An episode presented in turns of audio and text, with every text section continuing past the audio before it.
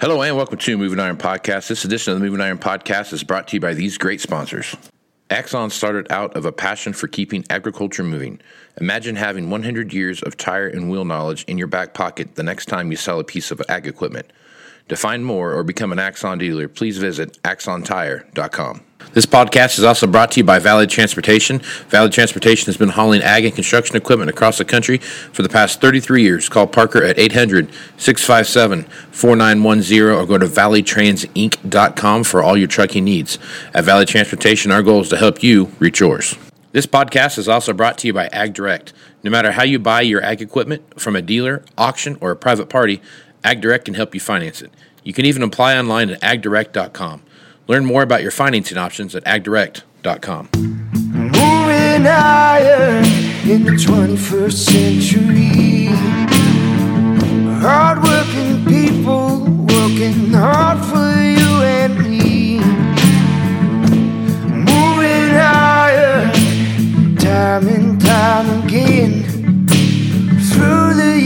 you'll find us here. Moving iron. Hello and welcome to Moving Iron Podcast. Markets with Shawn Hackett. This edition of the Moving Iron Podcast is brought to you by Axon Tire, helping dealers move more iron for the past 100 years. For more information, go to axontire.com. If you ever get lost in the dark and feel like you need to roam the countryside aimlessly in the dark, you don't have to do that anymore because you can go to Axon Tire and go to marketing at axontire.com and they will send you this right here. This right here, folks, is a free flashlight courtesy of the folks of Axon Tire. If you look, want one of those, send an email to marketing at axontire.com and you'll be blinded by the light. Huh? How you like that, Shawn? That's pretty good. Wow, you know what? This show keeps getting better and better and better. so if you want one of those, send an email to market at axontire.com and you'll uh, get one in the mail. Just send them your details and tell them the Moving Iron Podcast sent you. Valley Transportation has been hauling ag and construction equipment across the country for the past 33 years. Call Parker at 800 657 4910 for all your trucking needs. At Valley Transportation, our goal is to help you reach yours. And no matter how you buy your ag equipment, whether it's from a dealer, an auction, or a private party, Ag Direct can help you finance it. You could even apply online at agdirect.com. So for more information, go to agdirect.com. As normal, I've got uh, Shawn Hackett here from Hackett Financial out of Boca Raton, Florida, with me, and we are going to talk a little bit about what's going on in the marketplace. So, Shawn, how you doing this morning, man? I'm doing good, Casey. Another another day of uh, of uh, announcements, events, and uh, volatility. Yep, not much to talk about again. So, No. I don't know what we're going to do.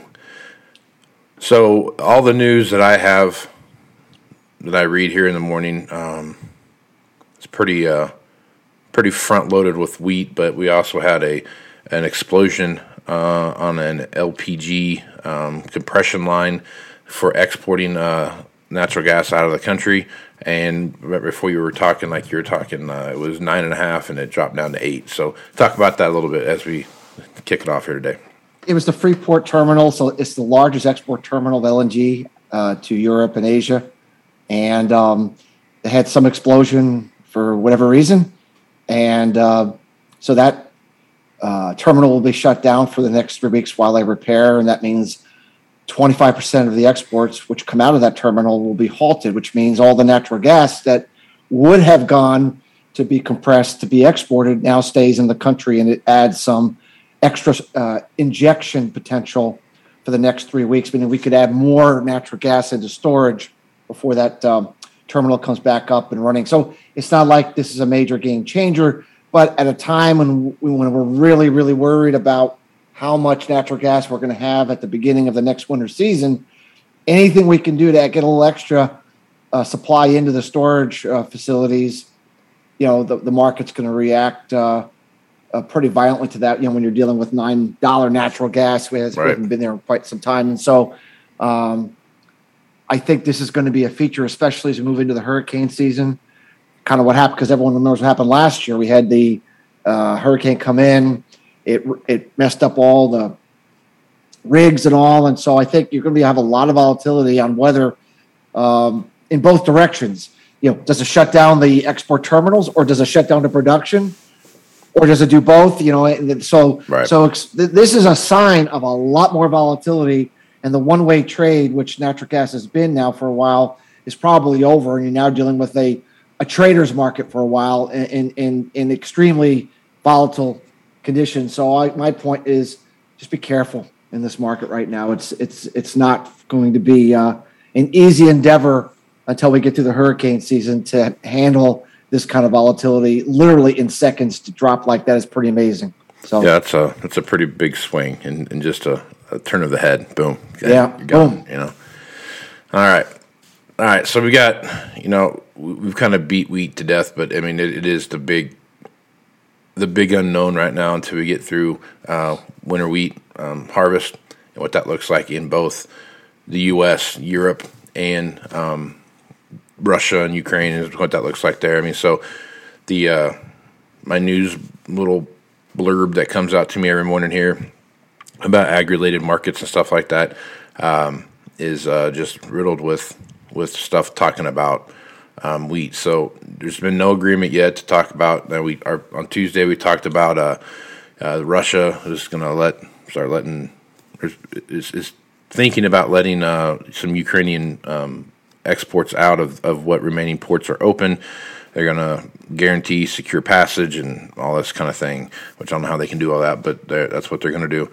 Um, you got that. You've got um, a firm uh, out in uh, the European Union um, has cut the uh, wheat export forecast for for Europe, and um, even France, which is one of the larger um, wheat producing countries in Europe, um, they're they're cutting their outlook as well. Um, and then you look at Argentine wheat and what that's going on there. Um, it's going to be down from what the previous estimate was too. So just you, it's like the wheat supply issue just can't catch a break here, Shawn. I guess so. What, what's your thoughts there?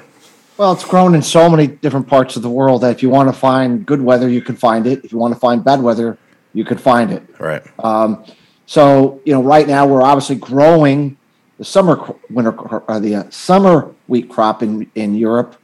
Um, obviously, spring wheat here, and um, overall, uh, the weather has improved for Europe. They've gotten some rains, not everywhere, but especially France, which had been really a hot spot for some missing out a lot of rains. They've, they've gotten some beneficial rains that are that's going to kick the can down the road just a little bit. But the bigger issue is how much can Ukraine, Russia sell.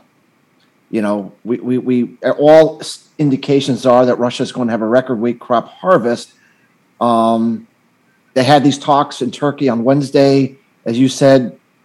You know, uh, in theory, everyone says that looks good, but we don't have an ironclad agreement. But how much wheat is going to be able to get out of that region um, over the summer months? I don't know, but I, I think with the price as high as it is, um, and with as many supplies as there happens to be over there, you know, there should be enough supply coming out of there to at least keep this market in check. Um, which I think we talked about this the other day. And then once um, and then once we get that low lying fruit out of the way and that overhang of supply is moved out, you know, we could enter a pretty interesting period where those that still have supply say, you know, I'm not selling anymore or I can't sell anymore. Um, and then, of course, you know, the world doesn't stop needing wheat. They need it all the time. Right. And so I kind of feel like we're in a pause period into July, and then things could get pretty exciting again in late summer in the fall. And so I'd be looking, if I was a buyer, you know, if I'm a cash buyer of wheat, if I'm an end user, I'd be kind of looking for buying opportunities here in July, you know, late June into July on maybe some of this corrective pressure we're going to get from typical harvest pressure. I think there might be an opportunity for those that need – to buy physical product here to protect themselves against what could be a, a supply squeeze situation over the uh, you know over the fall months, unless unless there's some real dramatic dramatic change in what's going on with uh, the Russian Ukraine situation. Um, that seems to me like what's likely to happen here. So right on. Okay, China has uh, really kind of the table here, and uh, in May they're up almost thirty percent. Um, over the previous month in uh, soybean imports. And you're looking at what's going on there, Shawn, what are your thoughts on that? You know, China's a black box. We never really know how much they actually have. We never actually know how much they actually need. They tell us all kinds of things. We know none of it's true.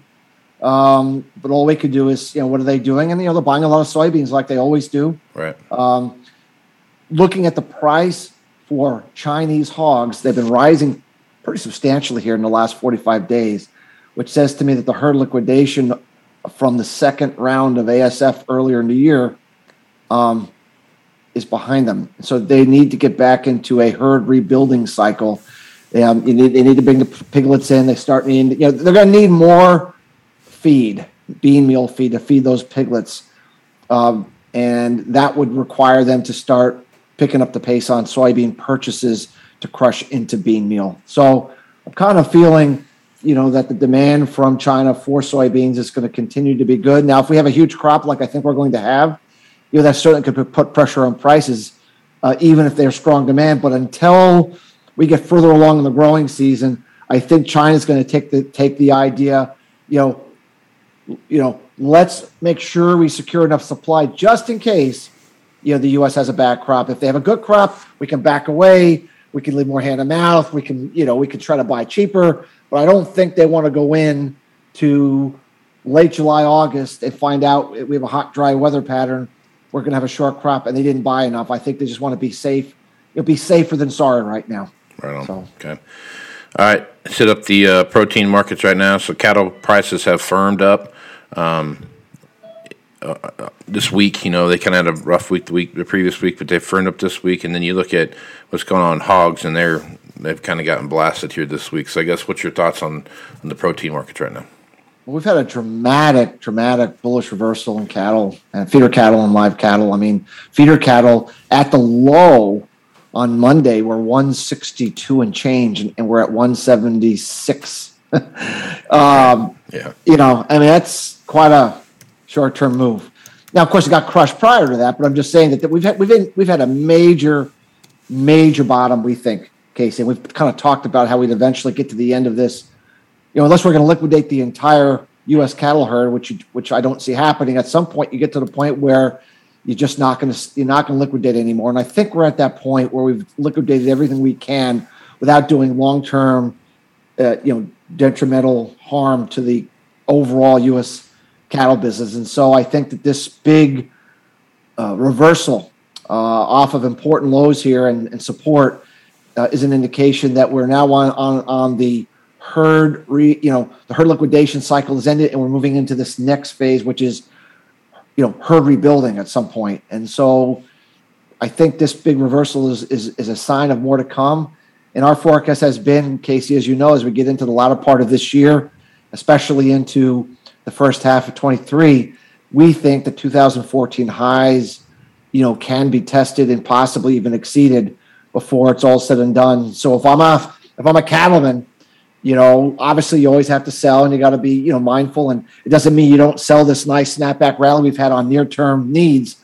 But I would definitely be on the lighter side of making sales if I'm in the cattle business right now. I think you have an, are going to have an opportunity to really, really um, get some good prices going forward and really be able to put some serious equity into a, a business that has not been doing very well for quite a few years. And so I think, you know, there's some optimism there. Uh, that we might finally be turning the corner here, and it's time for the cattlemen to make some money. Right so. on. It's good news. All right, Shawn. Lastly, here let's let's hit up energy markets for just a little bit. What we see happening there. So, price of diesel fuel keeps climbing. Price of you know gas at the pump keeps uh, climbing up. Um, Brent crude uh, right now is trading about 100 and a little over 123, well, almost 124, and uh, West Texas is right around 122. So um, it's been banging around that, that 120 to 125 range here for the past oh, couple, two or three weeks almost now. I guess as you take a look at what's going on there, Shawn, and there's really there's no relief in sight. So I guess what, what's your thoughts on on the, the price of oil right now? Well, remember we typically pump prices up sure. ahead of the driving season, right? And, and, then and then we we tend to price it all in, and then we work our way down as the driving season you know matures. So so this would be a time that we would expect to see some kind of a seasonal peak in diesel and and um, and gasoline prices. Obviously, they're much much higher this year for all the reasons that we know. But um, you know, and obviously hurricanes can come in and create some issues.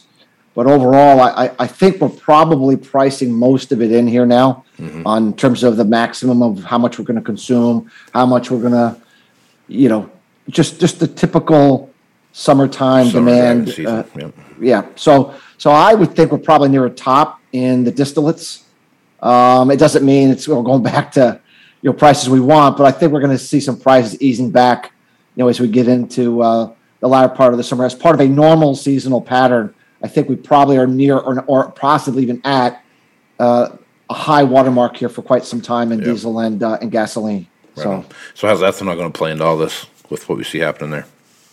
We're kind of maxed out production wise. I mean, we only have so many plants that can, all, you know, every year they do a little bit better job and make it a little more than they did the year before out of the same corn. But you know, we're kind of maxed out production, so I don't really see the corn's been bought a long ago. Uh, the prices are good uh, yeah, they probably will come down here later in the summer, and the margins will shrink. But if if the if the ethanol guys have done what they're supposed to do, they should already have the price locked in. They should have the corn locked in, and all they got to do is just run the plant correctly. Right. I don't really see an issue for ethanol uh, until um, you know we they work off this margin they've set for themselves, and that won't really come into play until the fall. So, gotcha. One thing we hit on from time to time, and I keep watching it because one of these days I'm going to build a the garage next to my house here, but not anytime soon. Um, price of lumber.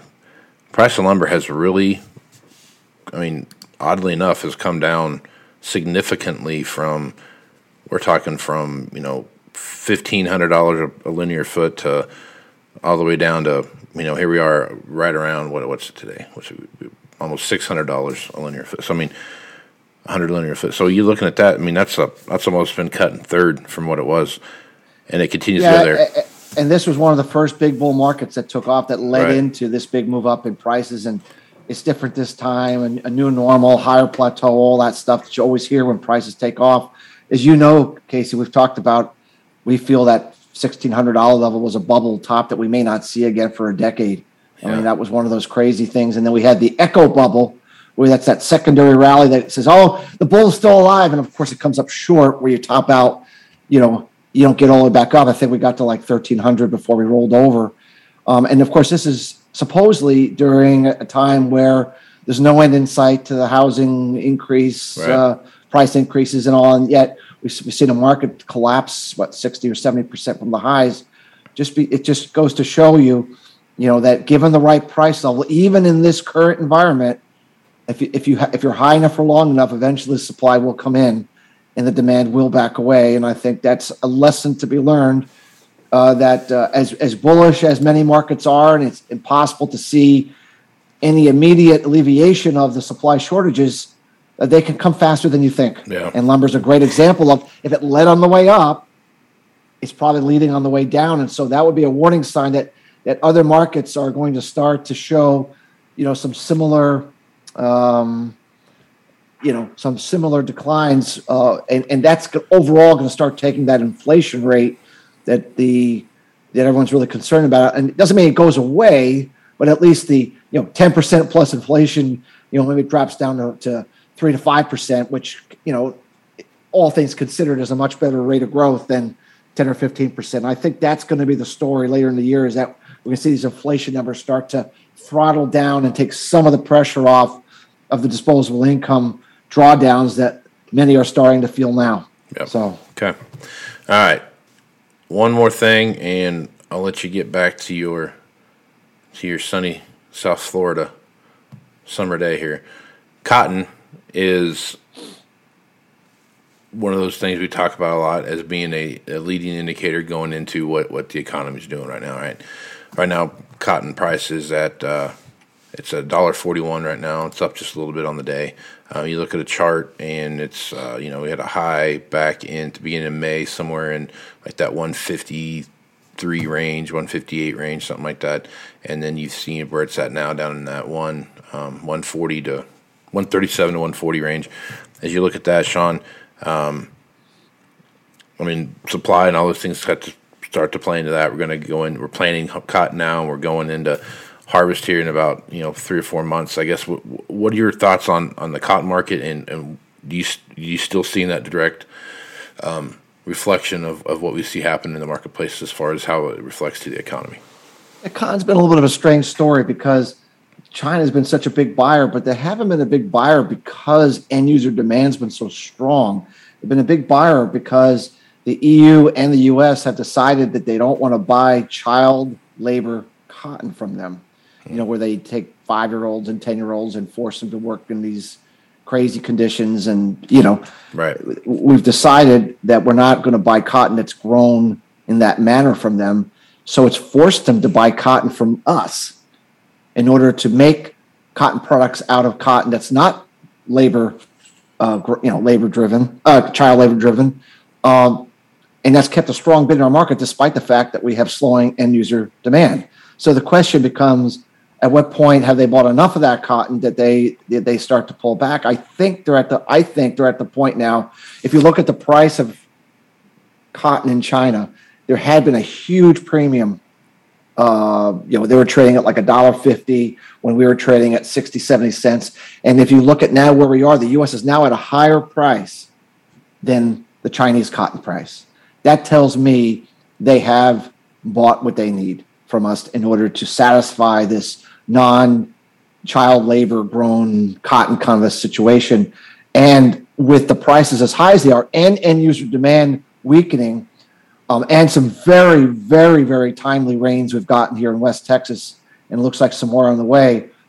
Um, it sure looks to me like you know we could be looking at uh, a considerable knockdown in prices later this year. Be mindful until the hurricane season's over. The market's always going to be looking over their shoulder to see if one of these hurricanes comes in and creates havoc in Texas or the deep south. But absent you know a crazy hurricane situation, you know I do think we're, we're, we're we've probably put a top in here in cotton, um, and we're probably going to start working our way down as end user demand starts to be throttled down, and we, those ending stocks start to be uh, to, to to grow and look less daunting as they have been now, and especially if China starts pulling back on their imports of U.S. cotton, that'll really be a sign that we're entering a different phase for the U.S. cotton market.